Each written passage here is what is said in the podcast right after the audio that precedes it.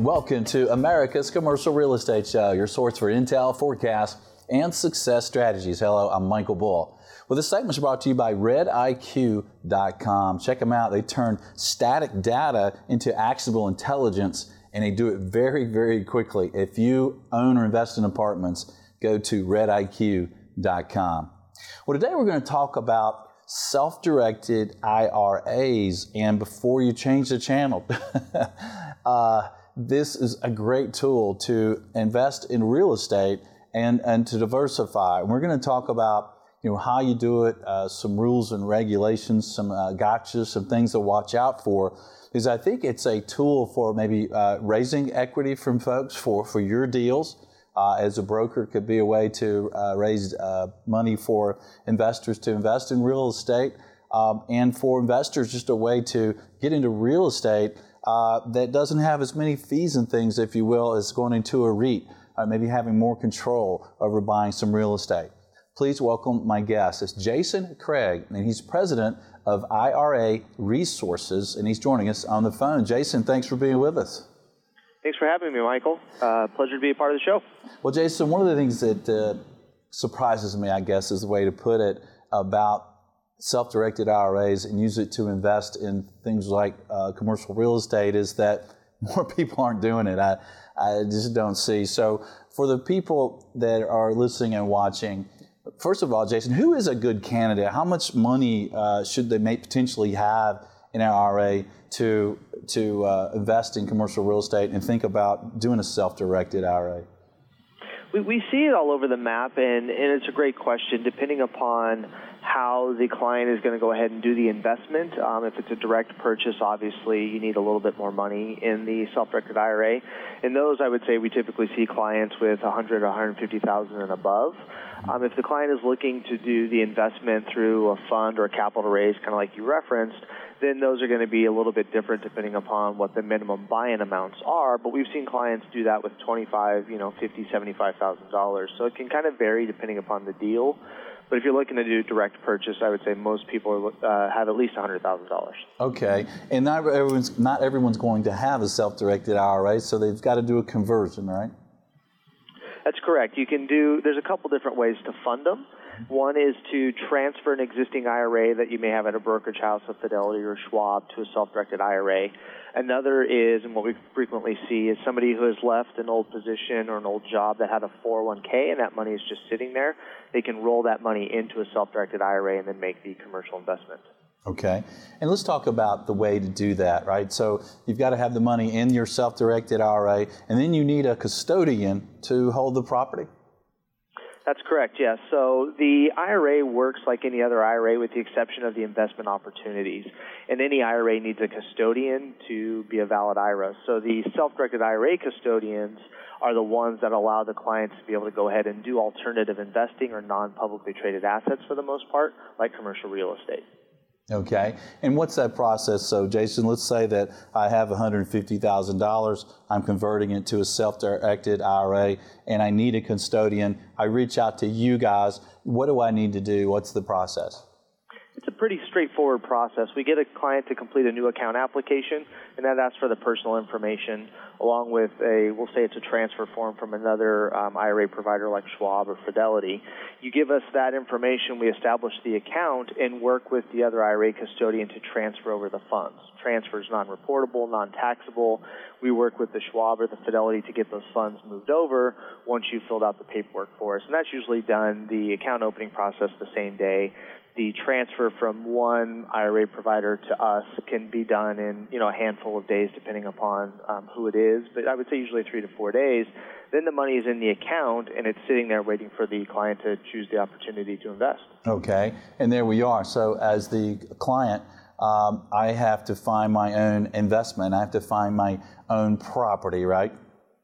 That's a great point, yes. So a self directed IRA custodian doesn't offer advice uh, whether it be legal or tax. So what we do is our role is to custody the asset and to make sure that the transaction is IRS compliant. So we work with the clients to facilitate the transaction, definitely here to answer questions along the way, but we don't go with them to, you know, pick the, the property that they're looking to buy. They need to work with the proper um, real estate professional to be able to go ahead and do all that due diligence, find what fits for them, and then make that investment. Okay. And let's talk about some of the things that uh, real estate wise that uh, are proper to go into self directed IRA and some that are not. So uh, let's start with some things that are not. I guess I can't put my buy my own home or, or my own second home or something like that, right? That's correct. Yes, you can't. Um, it's what's called self dealing or not an arm's length transaction. You can't take your house and you know buy it.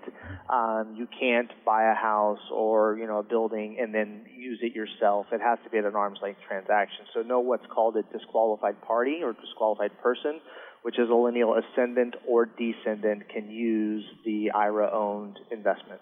Um, so it has to be for retirement essentially. Now siblings, aunts and uncles are okay but no disqualified parties again, which is lineal ascendant or descendant. The investment in the real estate needs to be for investment purposes. Okay. And can I couple that with debt? Can I have debt on the property in my self-directed IRA or no debt?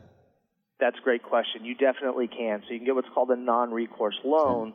Um, to go ahead and do that. So if a client doesn't have enough in their IRA and they want to go ahead and get debt or mortgage, they can do that. It just needs to be non-recourse. The non-recourse portion means the property itself is the only collateral. They can't go after the individual. Okay. And what about if the property now needs some renovation or it has some vacancy and I've got to add more capital to the deal?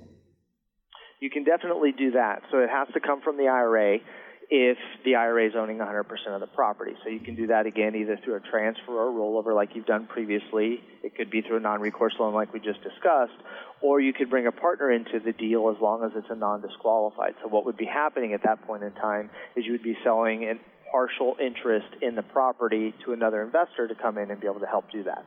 Okay, so in the first example, I need enough money uh, sitting in that self-directed IRA potentially to cover renovation costs or recover TI costs or whatever cost I might have in that property uh, over and above the initial investment. That is correct, yes. And the second option, it sounds like, is something like, well, what if I don't have the money in the self-directed RA? It's just not funded, it's not there, and I need capital. Then I have the option of pulling in that, that partner. Yep, you definitely do. As long as it's a non-disqualified person, you could bring in somebody else to go ahead and partner with you to be able to go ahead and do those renovations. Yeah. Now let's talk about some of the, the properties, therefore, that, that might be uh, suitable, what, what some people are using. And one of the things that we see a lot of individuals buy, especially as their first commercial real estate investment uh, severally on their own, is a single tenant net lease investment. Maybe it's rented to a credit tenant. Uh, maybe a lender will give you a non, uh, non uh, recourse loan because they like the credit of the tenant. Um, and since it's triple net single tenant, the tenant's covering all the operating costs. So usually there's no surprises uh, on an additional cost. So it can be a property that works well in a self-directed IRA uh, because you kind of know what your investment is, and, and hopefully you don't have these expected costs. Does that make sense for a good property for a self-directed IRA? Am I missing anything there? No, you're not. And we when we do see it, and we have clients that do that, and they you know they know that space, they prefer it, and they go after the commercial clients, and and that's kind of what they target. Um, but no, you're you're dead on with you know what we see, what clients are doing, and it's something that people are starting to become a little bit more aware of. Um, and to the point about the triple net, not have to carry those additional costs. It's something that we see growing as far as an asset class within our space. Yeah, and let's talk about the, the tax uh, advantages of, of using money through your self-directed IRA. What, what are the advantages versus just put, t- putting money in a deal that you've already paid taxes on out of your pocket? So depending upon if it's a traditional or Roth, the tax implications are a little bit different. But the nice thing about the traditional is all the money you're using, you've written off, right? You've already claimed, you haven't had to um, claim that on your taxes. It's money that's going to be tax deferred when you go ahead and take that money out. And you don't have to take it all out at once. You can take it out in distributions, partial amounts, whenever that time is right, and you would pay taxes on the money that you actually take out at that point in time. The Roth IRA is tax free on the withdrawals, meaning the money that you have put into the Roth you paid taxes on. But if that $50,000 were to turn around and grow to a couple hundred thousand dollars, when you start to take that money out in withdrawals, then you won't pay taxes on that at all. Wow. I mean, that sounds exciting. Go ahead and pay my taxes on it. And then that money just grows there until I cash out of that self directed IRA with no taxes due at that time? That's correct. Wow. Yeah, I mean that, that's what surprises me. Why more of this isn't done? It's just it's just crazy to me. All right, well we're going to take a short break. I'm ask Jason to share with us some gotchas, some things that you may want to watch out for uh, if you're considering using a self-directed IRA to invest in commercial real estate. Stay with us. I'm Michael Bull. This is America's Commercial Real Estate Show.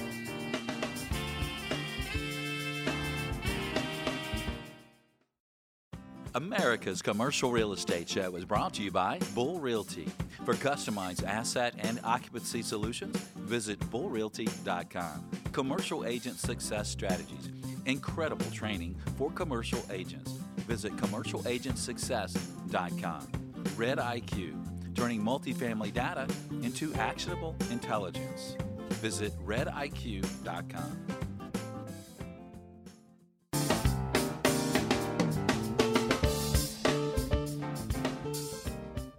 Welcome back to America's Commercial Real Estate Show. I'm Michael Bull. This segment is brought to you by my company, Bull Realty. For customized asset and occupancy solutions, visit bullrealty.com or give me a call directly. Today we're talking about self-directed IRA investing in commercial real estate with those. My guest is Jason Craig, and he's with IRA Resources, and uh, he's joining us on the phone. And, and Jason, before the break, we were talking about some of the things you can do and not do. And I like to talk about some of the gotchas. There's always those things to kind of watch out for. It seems like when you're doing anything, especially when it involves uh, Uncle Sam. Um, so l- let's talk about those. So, what if um, I have a construction business, or if I, I, buy a property and I put it in a self-directed IRA, and I want to go over there on the uh, weekend and, and uh, work on it? Can I do that? You can't. That, that's a great one to bring up. Um, that would be a what's called a prohibited transaction. So there, when your IRA owns investment property, you cannot work on it. You can't go there and paint walls or do anything, fix the plumbing, whatever the case might be, even if that's an expertise that you have outside of the commercial real estate investing. You personally cannot go do that, whether you pay yourself or you don't. You're not allowed to do that. Now, you can pick the contractor, you can do the interviews, you can, you know, hire the person, have the IRA pay the the invoices, but you actually cannot do the work yourself. That'd be prohibited. Okay, that's interesting. And what about uh, managing the property? Uh, if I own a property self-directed already, can I manage the property myself? You can technically manage the property. You can't be paid a salary for doing so, but you could collect the rent if you wanted and forward it on to the IRA to make sure that it's coming in. You can kind of oversee it from that perspective, but you can't pay yourself a salary for doing so. Okay, so I can manage it for free, but I can't be paid. the difference between sweat equity and desk equity, I guess, right? there you go. Um, what if I want to buy a, a, an office condo or small office building?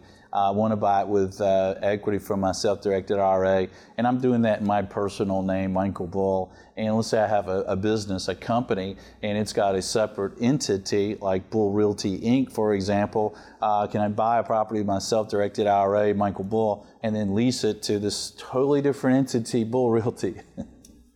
You cannot. cannot. That's another great point. So mm-hmm. the IRA owns it, again, with prohibited and disqualified persons. If you own that other company, even if it's a separate entity, different EIN, different line of business, you wouldn't be able to rent that property to yourself or to that other entity that you own. Because if they were to basically look through and look at it, it's like if you were renting it yourself. So you couldn't do that. It would have to be a neutral, independent third party.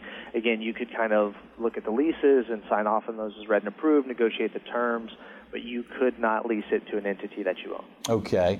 And what about, you know, it's always nervous for people to, to just take money and, and wire it to somebody when you're picking a custodian for your self directed IRA. How do you know who, who is safe and, and who, what your options are? It doesn't seem like there's that many options out there. That's a great question.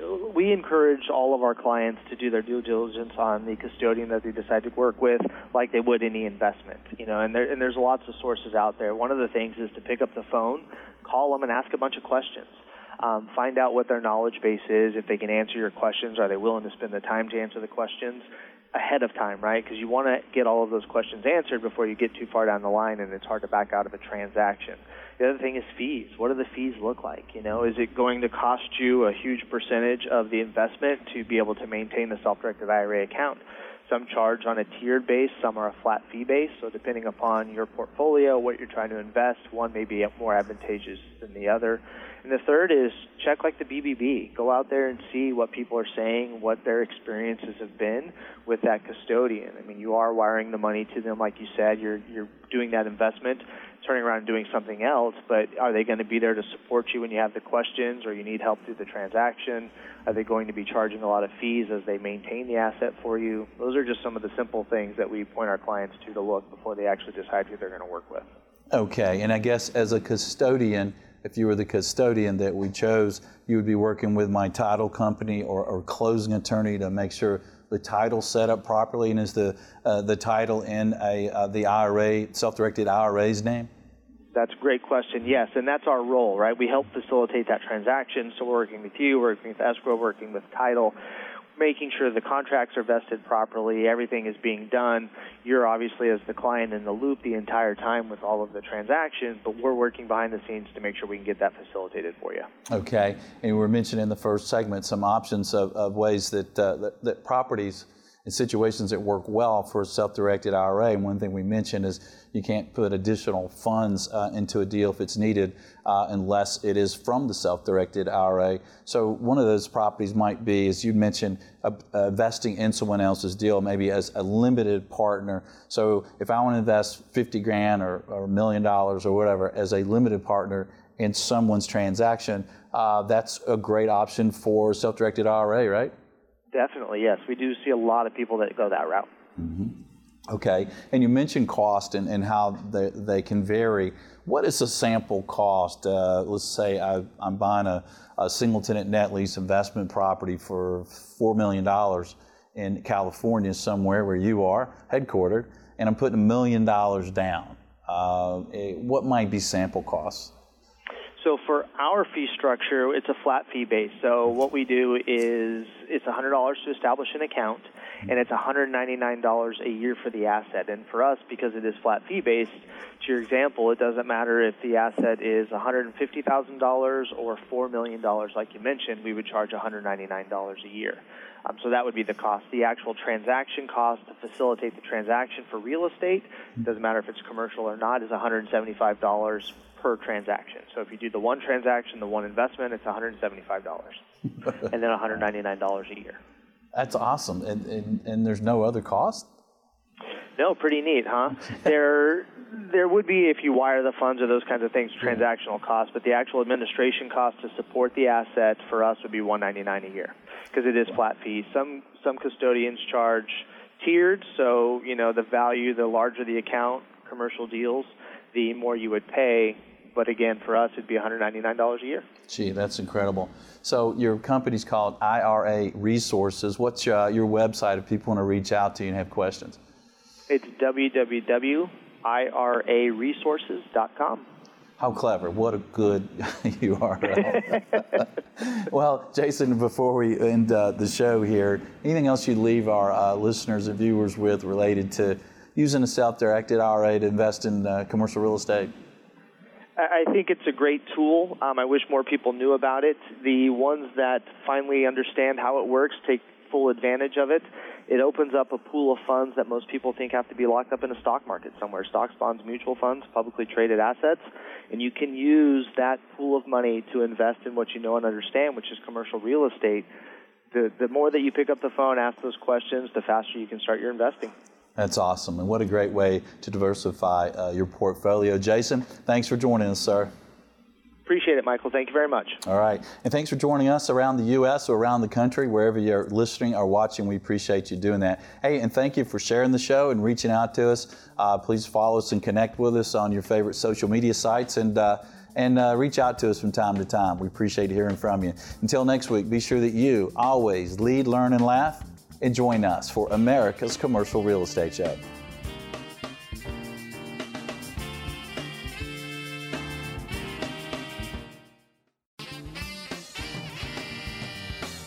America's Commercial Real Estate Show is brought to you by Bull Realty. For customized asset and occupancy solutions, visit bullrealty.com. Commercial Agent Success Strategies. Incredible training for commercial agents. Visit commercialagentsuccess.com. Red IQ, turning multifamily data into actionable intelligence. Visit rediq.com.